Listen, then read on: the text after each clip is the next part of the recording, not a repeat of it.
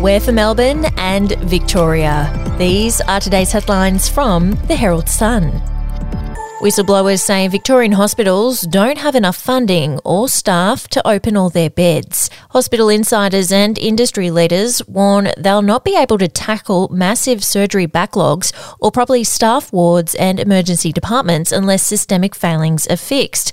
The crisis has been described as beyond a perfect storm by the Australian Medical Association. A critical shortage of nurses and doctors is part of the problem. Concerns have also been flagged that only a fraction of the funding needed to reach the state's elective surgeries target is so far on offer. And to stay across the story, you can with a subscription at heraldsun.com.au or download the app. Victorians reeling from the rising cost of living will soon be smashed by power bill hikes worth about $60 a year. The Essential Services Commission has approved an average 5% price hike in default electricity deals from July 1 due to soaring wholesale energy costs. The ESC says households on those regulated deals would see bills rise an average of about $61, while small businesses will cop an average hike of $270. The consumer pain follows massive hikes to petrol and food, which are causing stress among many households and dominated the federal election campaign.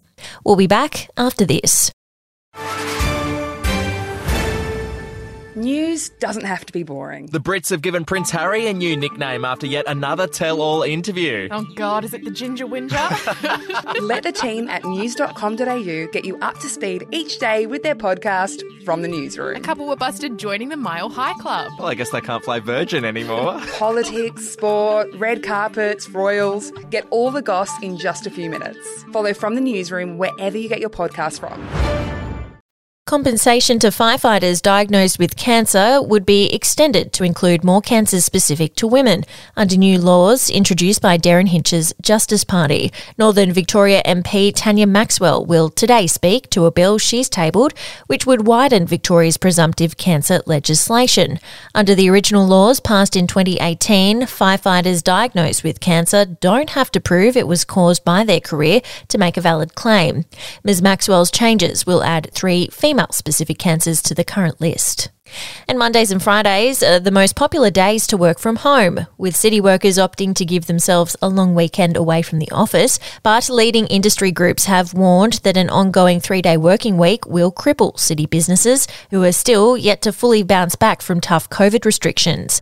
Data from the Property Council of Australia has revealed that Melbourne's office occupancy rates are relatively steady at about 36%.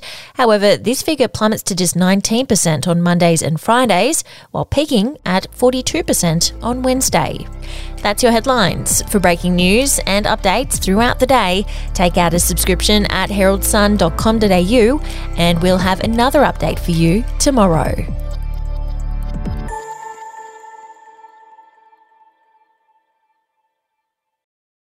Are you ready to get an inside look at crime from someone who has investigated some of Australia's worst crimes? It was like Aladdin's Cave. The luminol found bloodied footprints and bloodied handprints on a wall, so it's Yeah. just like a horror movie. Former homicide detective Gary Jubelin sits down with cops, crims, addicts, victims, small time cheats, and big town lawyers as they tell their incredible stories. My house got raided. Next thing you know, I got bail refused. Next thing you know, I'm on a truck Yeah. to Parklea Prison. Listen I Catch Killers early and ad free on Crimex Plus on Apple Podcasts today or wherever you get your podcasts.